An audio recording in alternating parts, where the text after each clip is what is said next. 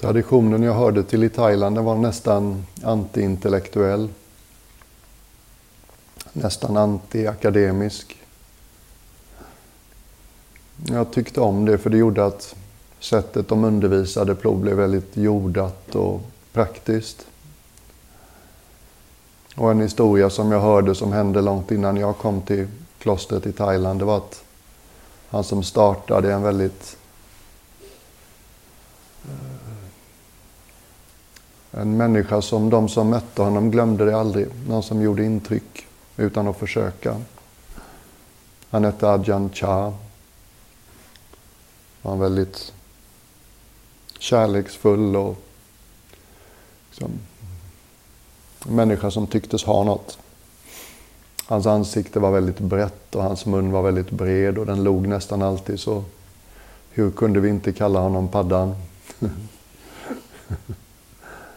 och någon gång satt han på en bambubrits med några munkar och nunnor omkring sig och det råkade ligga en machete, ni vet de här stora rektangulära djungelknivarna, en sån där. Han plockade upp den här kniven och tittade på den. Så sa han till människorna som han hade omkring sig att vårt intellekt är lite som den här djungelkniven. Om jag skulle ta den här kniven och hugga i alla material som kommer min väg, sten och plast och betong och trä och metall och allt vad det kan vara, så blir den snabbt slö och ganska oduglig. Men om jag istället låter kniven vila i sitt skydd och bara tar fram den när det är dags att hugga i trä, då kommer den att göra sitt jobb snabbt och effektivt länge. Jag tyckte det var en sån bra, enkel bild, just det. För att vårt intellekt ska funka så behöver det få vila ibland.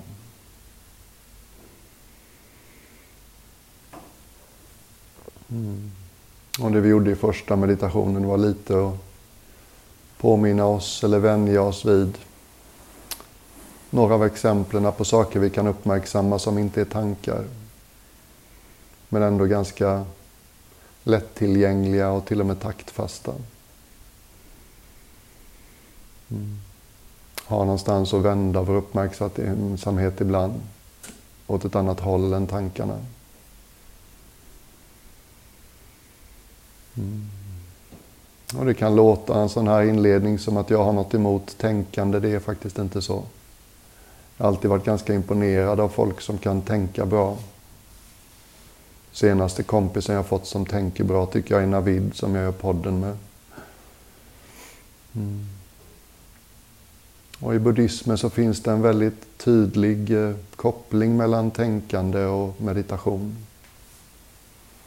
Då säger man att meditation är inget, det är liksom inte för ett egensyfte. Utan när man har vant sig vid lite stillhet och lugn och ro och ett mindre tankeidentifierat medvetande. Det lugnar sig lite inombords och då ser vi klarare. Och när vi ser klarare, då blir vi klokare, visare. Det finns en koppling mellan meditation och visdom. Vist eller meditation gör vår djungelkniv skarp. Och då kan vi skära igenom verkligheten mycket bättre.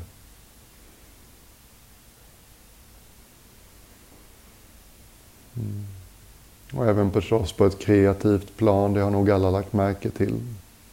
Att våra mest inspirerade och kreativa tankar och idéer och ingivelser, de kommer ofta från en lite lugnare plats inombords. Och meditation hjälper oss att få mer tillgång till den platsen.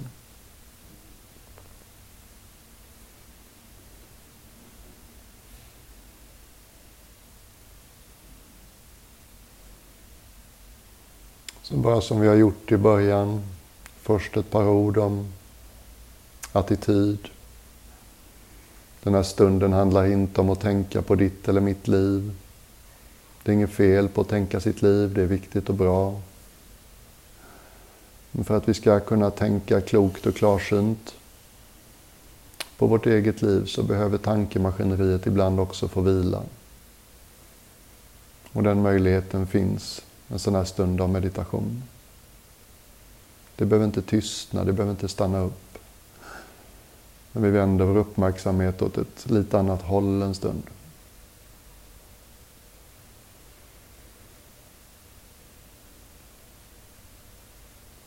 När vi kommer ur tankemaskineriet lägger märke till att vi har en kropp. Hur känns tyngden av din kropp mot det du sitter på just nu? Sitter du rofyllt och avslappnat eller fortfarande lite försiktigt?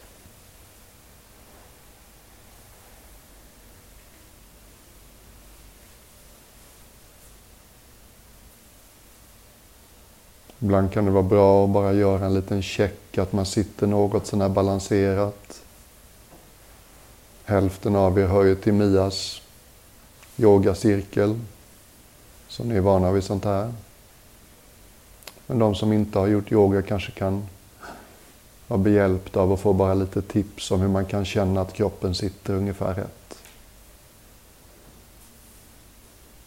Man kan göra en sån enkel liten justering som att när du kommer till slutet av din utandning så kan du puffa ut lite extra, liksom inga stora gester men och då brukar vi känna att det är en plats lite innanför, lite nedanför naven som drar sig samman. Den platsen är väldigt viktig i japansk kultur. Den kallas hara. Den är viktig i kinesisk kultur. Där kallas den tantien. Den hör till alla kampsporterna men även tai chi och qigong och alla de här fina träningsformerna. Det är vår kropp så att säga kraftcentrum. Det är också vårt gravitationscentrum. Ett väldigt lätt och snabbt och fint sätt att centrera sig och lägga märke till den här punkten. När jag fick min första dator en PC 14 år gammal som munk. Så hittade jag Youtube så småningom och började googla på tai chi-mästare kunde man se bilder på små, taniga, vitklädda, gamla män. En i taget som stod i mitten på en matta och en eller två eller flera unga män som försökte knuffa omkull dem. Det såg nästan ut som det var trickfilmat. Vi står så mycket stadigare när vi är medvetna om den här platsen nedanför innanför naveln.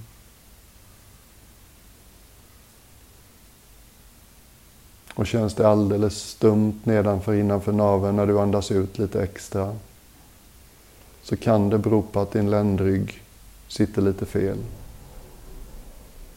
Kanske skjuter du fram den för mycket. Kanske krummar den bakåt för mycket. Jag se om du kan hitta något något lagom där. Det finns förstås också ovanan att hålla in magen nu för tiden.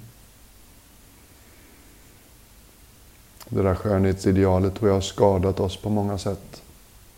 Det var lite därför jag satte den där glada tjockmagade buddhan ovanför mig på byrån här.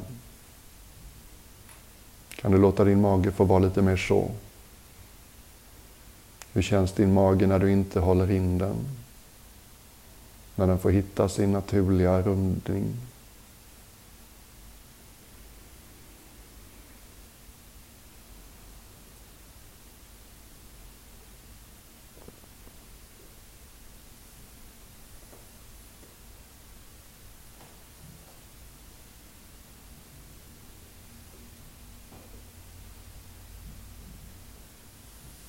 Och sen ett annat litet trick som min lärare i England, Adrian Suchito, använde. Som har funkat för mig för att hjälpa mig att hitta ett balanserat sätt för ryggraden.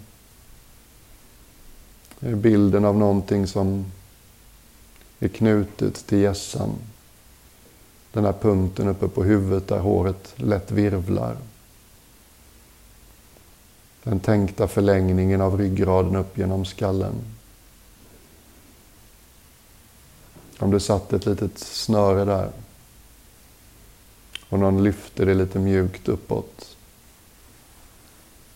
Så att gässan liksom lyfter en liten, nästan omärkligt liten bit. Utan att för den skull hakan flyger upp så mycket.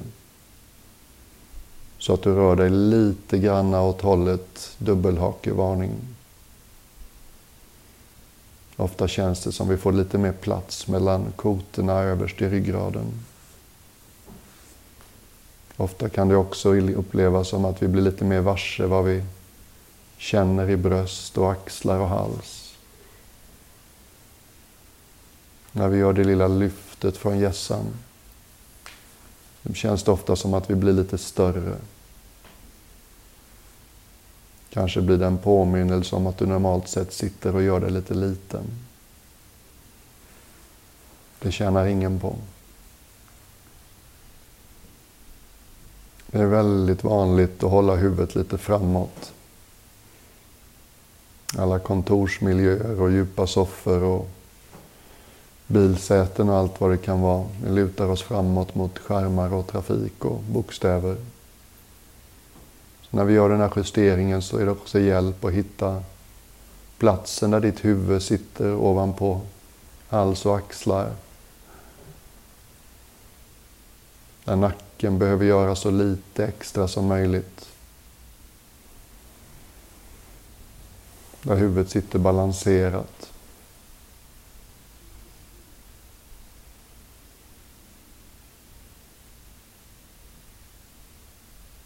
Bara ge det en liten stund och se hur du kan hitta rätt i det här. Ett modernt ord är ju hållbart. Hur sitter jag hållbart? Hur sitter jag så att ingen del lutar över en annan del? Så att ingen sektion behöver jobba övertid för att någon annan sektion av min överkropp lutar.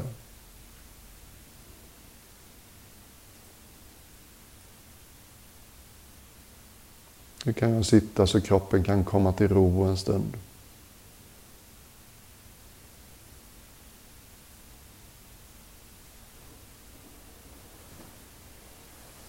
Ibland när jag gör de här justeringarna så kan det bli lite känslan av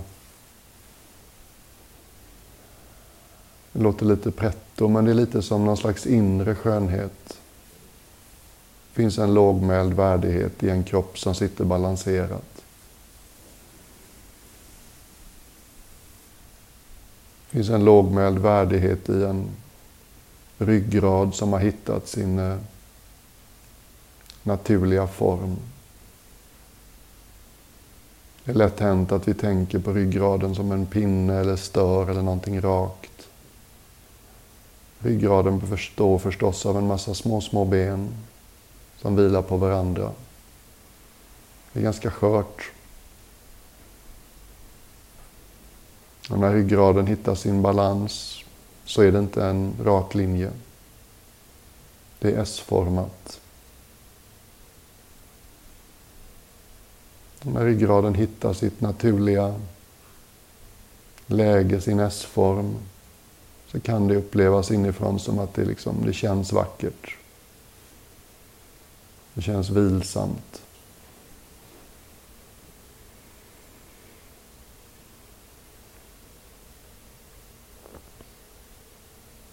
Det finns inget rätt ställe att ha sina händer. Du kan ha dem tillsammans eller vara en vilandes där du vill.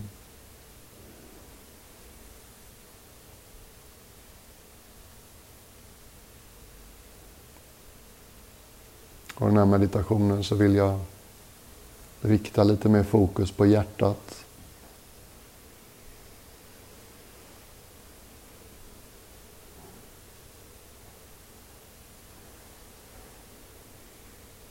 Och ett av alla sätten som man kan använda andetaget är att använda andetaget för att rikta uppmärksamhet mot en del av kroppen.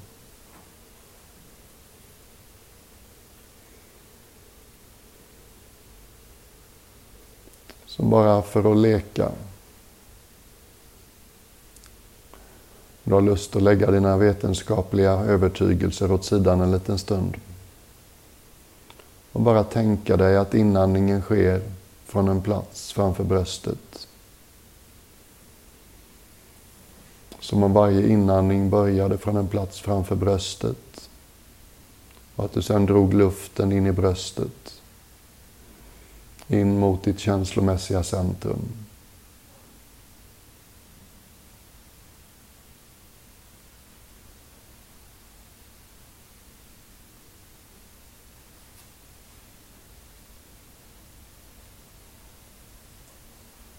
En visualisering om du vill, men det kan faktiskt också upplevas somatiskt, kroppsförnimmelse.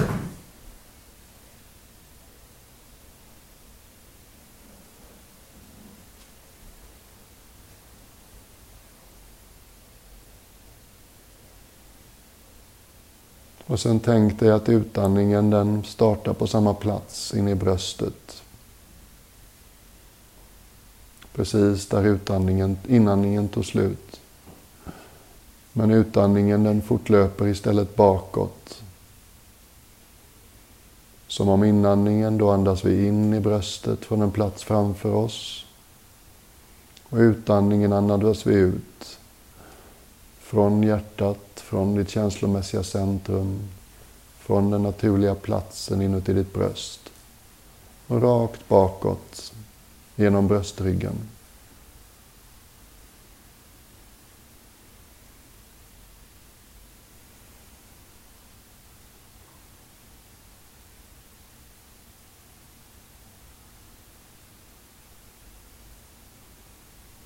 Och forcera ingenting.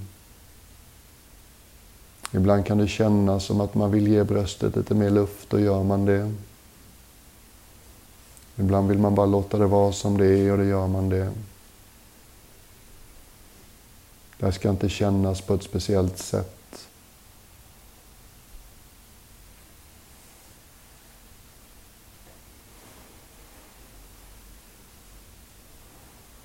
Och lägg märke till hur andetaget har sin egen känslighet. Det är som att du blir lite mer varse vad du bär på i bröstet när du använder andetaget på det här sättet.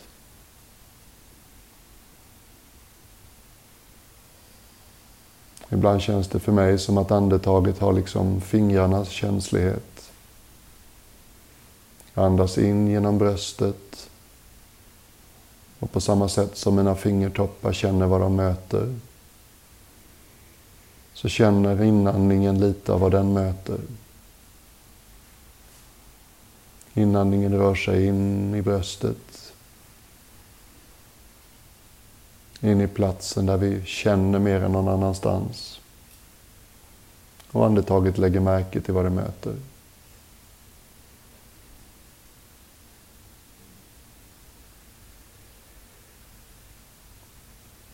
Och utandningen är lite mer bekymmerslös. Väldigt mycket den här känslan av att släppa taget. Andas ut från bröstet, bakåt genom bröstryggen. Som att lämna bagage bakom sig. Som att ställa ifrån oss det vi egentligen inte längre behöver bära. Vi behöver inte veta exakt vad det är. Det är mer en gest.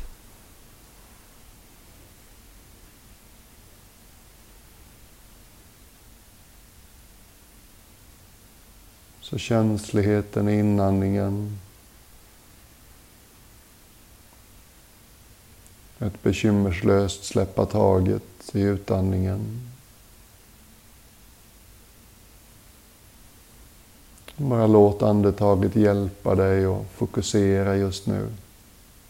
Få med ditt känslomässiga centrum. För en del är det här lätt och självklart och för andra känns det lite konstgjort och stumt.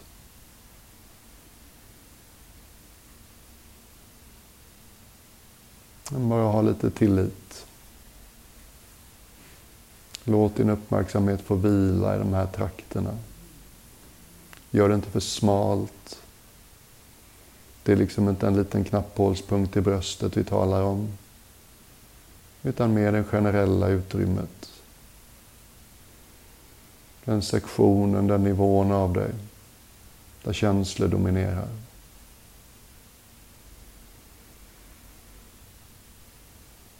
Och vi möter inte den delen av oss för att säga till den att den ska känna på ett visst sätt. Det är en mera frågande, ödmjuk uppmärksamhet. Hur står det till?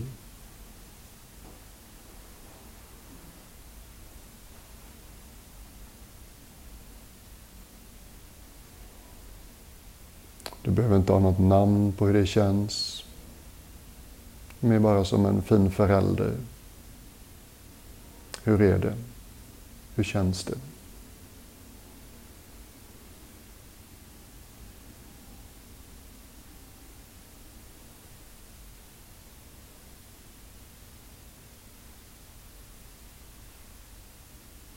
Och möter du något hårt och slutet i bröstet så kanske du behöver påminnelsen. Någonting i oss tror att vi måste vara hårda mot oss själva. Mm. Någonting i oss kan till och med tro att det skulle vara fel att sluta tala strängt och ogeneröst till oss själva. Mm. Men ärligt talat, vad har vi någonsin vunnit på att vara stränga mot oss själva? Är någon betjänt av att vi fortsätter med det? Har någon av oss någonsin skrivit på ett kontrakt att vi lovar att inte göra några misstag?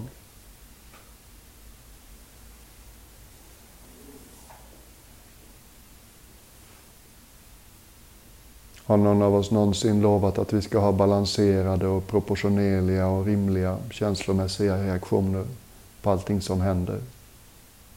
Finns det sådana människor ens?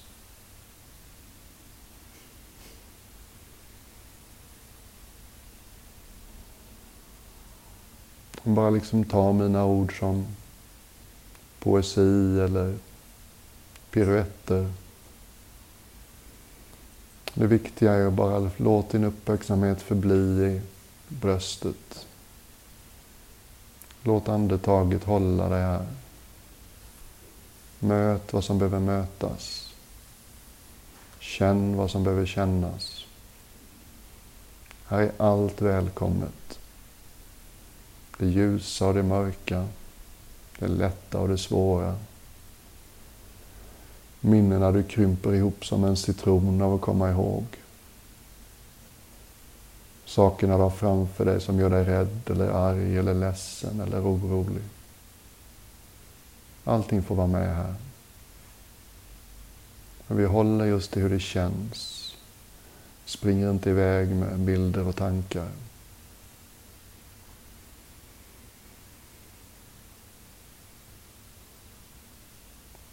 Nu skulle andetaget genom bröstet kännas som du hade bestämt dig för att vara en god kompis till dig själv?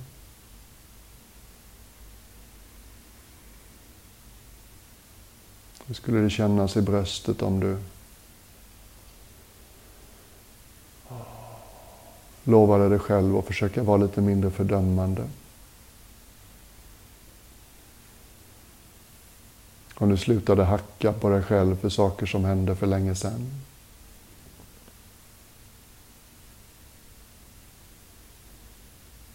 Har du tänkt på att om det finns något sånt i det förgångna som tynger dig har du tänkt på att du kunde inte gjort annorlunda? Givet den du var. Givet vad du har varit med om. Givet situationen. Så kunde du inte gjort annorlunda. Alla andra hade gjort precis likadant om de hade varit född med din DNA-uppsättning, din karma. Varit med om vad du hade varit med om i det här livet. Ingen tjänar på att du går och lastar dig själv för det. Det är historia. Det är bara ett minne nu. Låt det inte tynga dig.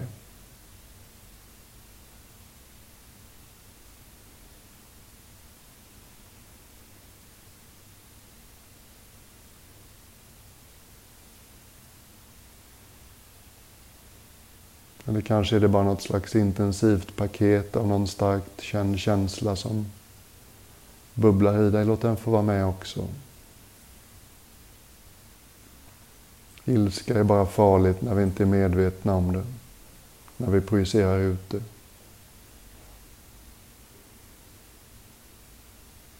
Rädslan tappar sin hypnos när vi inte tror på allt vi tänker. Allt sorgen behöver är att få mötas. Så bara fortsätt att andas igenom vad det än är som bubblar i dig. Hitta den där tonen och vara en lite bättre vän till oss själva.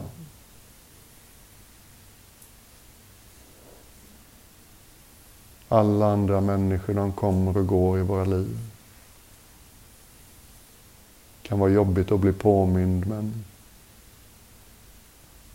alla du har kommer du förlora. Alla möten slutar med ett avsked.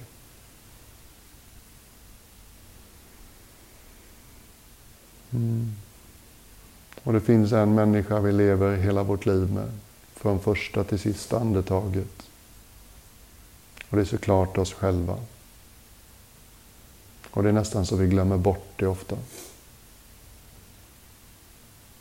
Som om vi låter det där hårda och ogenerösa i oss prata på obesett. Vi är så vana vid det. Har ju funnits där hela livet.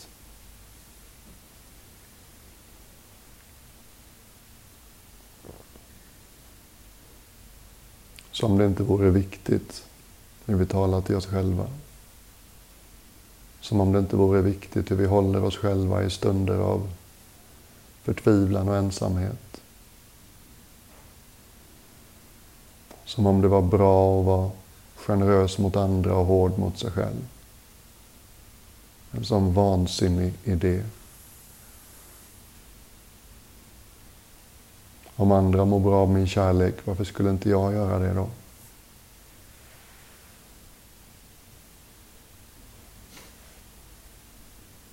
Och kärlek är nästan för stort. Det blir så stort som man känner att det är för mycket. Mm. Hur skulle det kännas för dig nu? Med andetaget genom bröstet. Om du höll dig själv i ett lite vänligare ljus.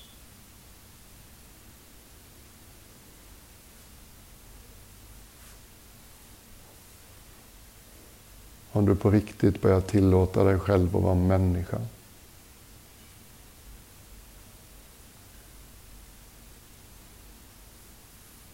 Om du inte så ofta glömde att du är här för att vara just du. Du är bäst i världen på det. Världen behöver dig som du.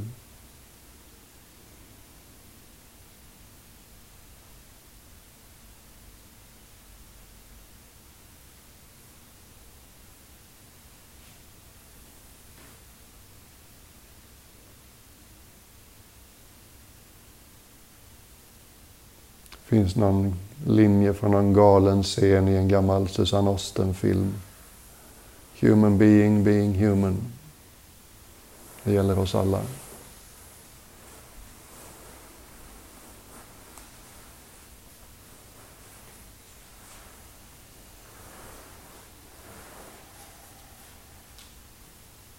Och tycker du fortfarande det är svårt att hålla dig själv i det här vänligare ljuset så tänk på någon annan.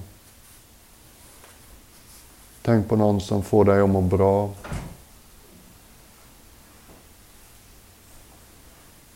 Tänk på någon som när du hänger med dem så mår du alltid bättre. Tänk på någon som du oreserverat kan säga Jag är så glad att den här människan finns i mitt liv eller har funnits i mitt liv.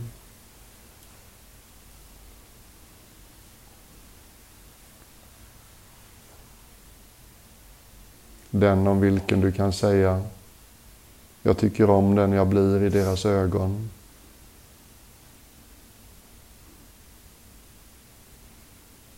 Mm.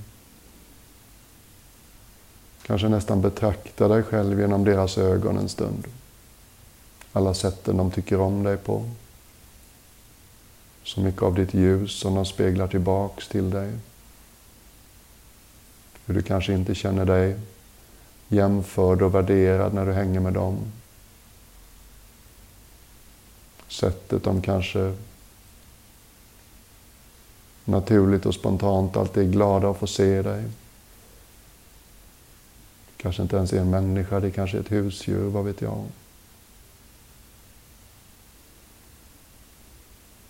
Bara allting är bara påminnelser till dig och mig. Hur känns det när vi håller oss själva i ett alldeles försonat ljus? Hur känns det när vi välkomnar oss själva utan invändningar? Hur känns det när vi inte betygsätter eller värderar eller jämför oss? Hur känns det att vara alldeles hemma i ditt och mitt skinn en stund?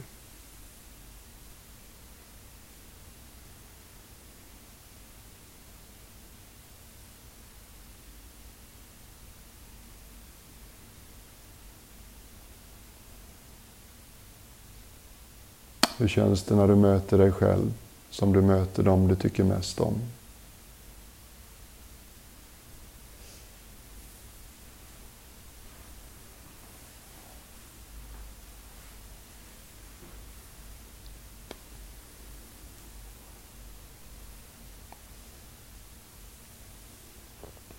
Marinera i det här lite. Det har varit en väldans massa ord om någonting som egentligen inte är så ordigt. Hjälp din kropp, hjälp ditt känslocentrum att känna så här känns det att möta mig själv lite vänligare.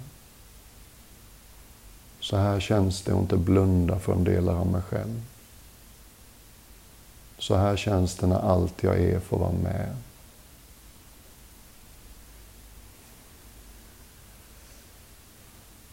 Ingenting som rör sig genom mig är större än att jag kan vara närvarande i det. Sorgen kan ofta säga det här är större än mig, jag kommer att sväljas.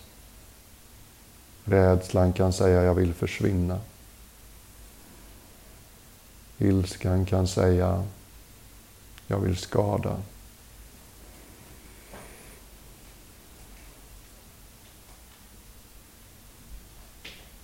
Inget av allt det där är större än att vi faktiskt kan känna det.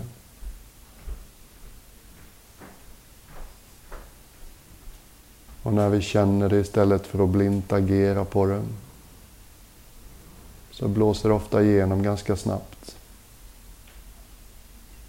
Och hur svårt det än var att känna det när det hände så lämnar det oss alltid starkare, tryggare, mer hemma i oss själva. Så var inte rädd för någonting som rör sig igenom dig. Inget är större än du.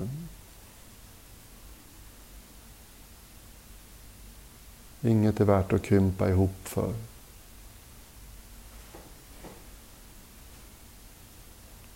Jag har pratat rätt mycket om de liksom svårare grejerna med känslor i den här meditationen. Och du kanske sitter i något helt annat. Du kanske sitter i ljus och expansion och samhörighet och icke-separation och medkänsla och underbart. Marinera i det. Gläds åt det. Njut av det. Påminn dig om, påminn dig om ditt hjärtas storhet.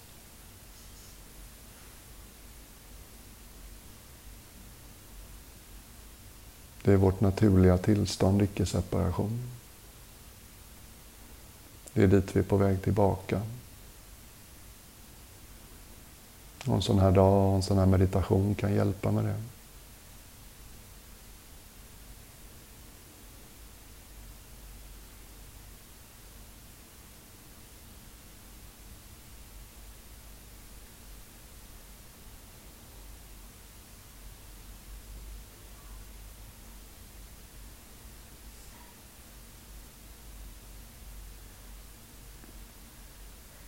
Och låt inte orden bara bli till tankar. Låt andetaget få vara med. Låt kroppen få vara med. Fortsätt att fokusera brett. Hur det känns i bröstet när du andas in från en plats framför bröstet. Hur det känns när du andas ut från bröstet och bakåt ut. Som om du lämnade saker och ting bakom dig. Som om du släppte lite bagage.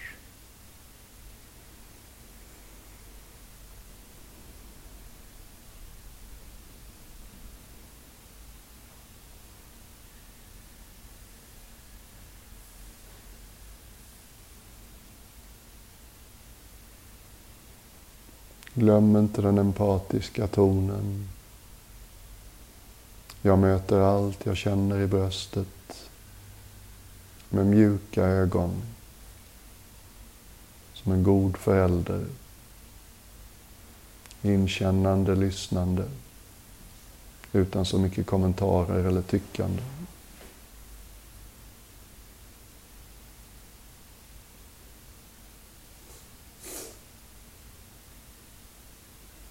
Den här fina raden, jag inte vet var den kommer ifrån. Inte ett mänskligt är mig främmande. Allt får vara med, högt och lågt. Självupptaget och expansivt. Skam och storslagenhet. Och för de flesta av oss är det säkert inte så högljudda känslor som driver igenom. Det är just själva den här öppna, generösa attityden jag är ute efter. Bara känna vad jag känner.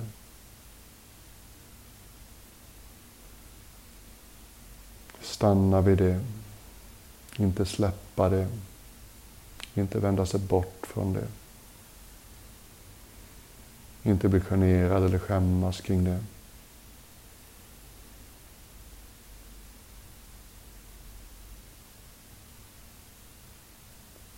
Jag tar ibland emot enskilda för samtal. Jag tycker aldrig jag gör det så himla bra. Någon satt jag och tänkte, vad är det egentligen jag vill säga till människorna som kommer till mig och vill prata om sina bekymmer? Och någon gång så kom jag på att en mening som sammanfattar väldigt mycket av vad jag vill säga tillbaks till dem när de kommer, det är bara känn vad du känner. Så mycket svårigheter och bekymmer och intensitet uppstår bara för att vi inte vill känna. Det är lättare att tänka.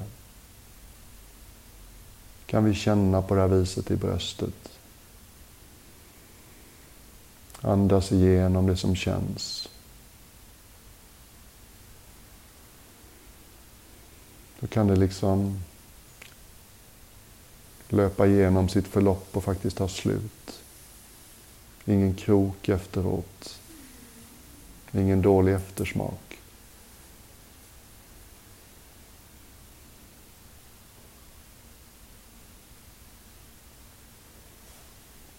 Så alldeles strax är meditationen slut. Bara ta de sista två minuterna. Vänd dig vid det här sättet och möta ditt känsloliv kanske inte är så himla bröstorienterat för dig. Det kanske sitter mer i solarplexus eller mage, vad vet jag.